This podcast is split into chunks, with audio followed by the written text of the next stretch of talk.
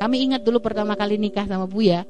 Habis nikah pertama tuh ingat banget hari pertama setelah nikah itu langsung duduk bareng pas makan siang itu diomongin.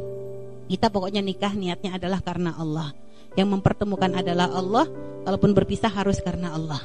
Maka kalau selagi masih seiring sejalan, bismillah semoga bisa bisa kumpul dunia akhirat insya Allah. Waktu itu uh, Buya bilang kalau seandainya saya menemukan Buya tuh berubah nggak baik, semoga enggak gitu ya. Menemukan nggak baik ya dan tidak bisa dibimbing, maka tinggalkan, selamatkan diri dan selamatkan anak. Begitu juga kalau saya nggak bisa diajak untuk baik, saya nggak biasa bisa diajak untuk satu jalan, maka akan Buya tinggalkan. Akan begitu. Jadi kita sudah dari awal sudah komitmen karena kita nggak ingin gara-gara pasangan kita jadi masuk neraka juga. Kalau pengennya semua masuk surga,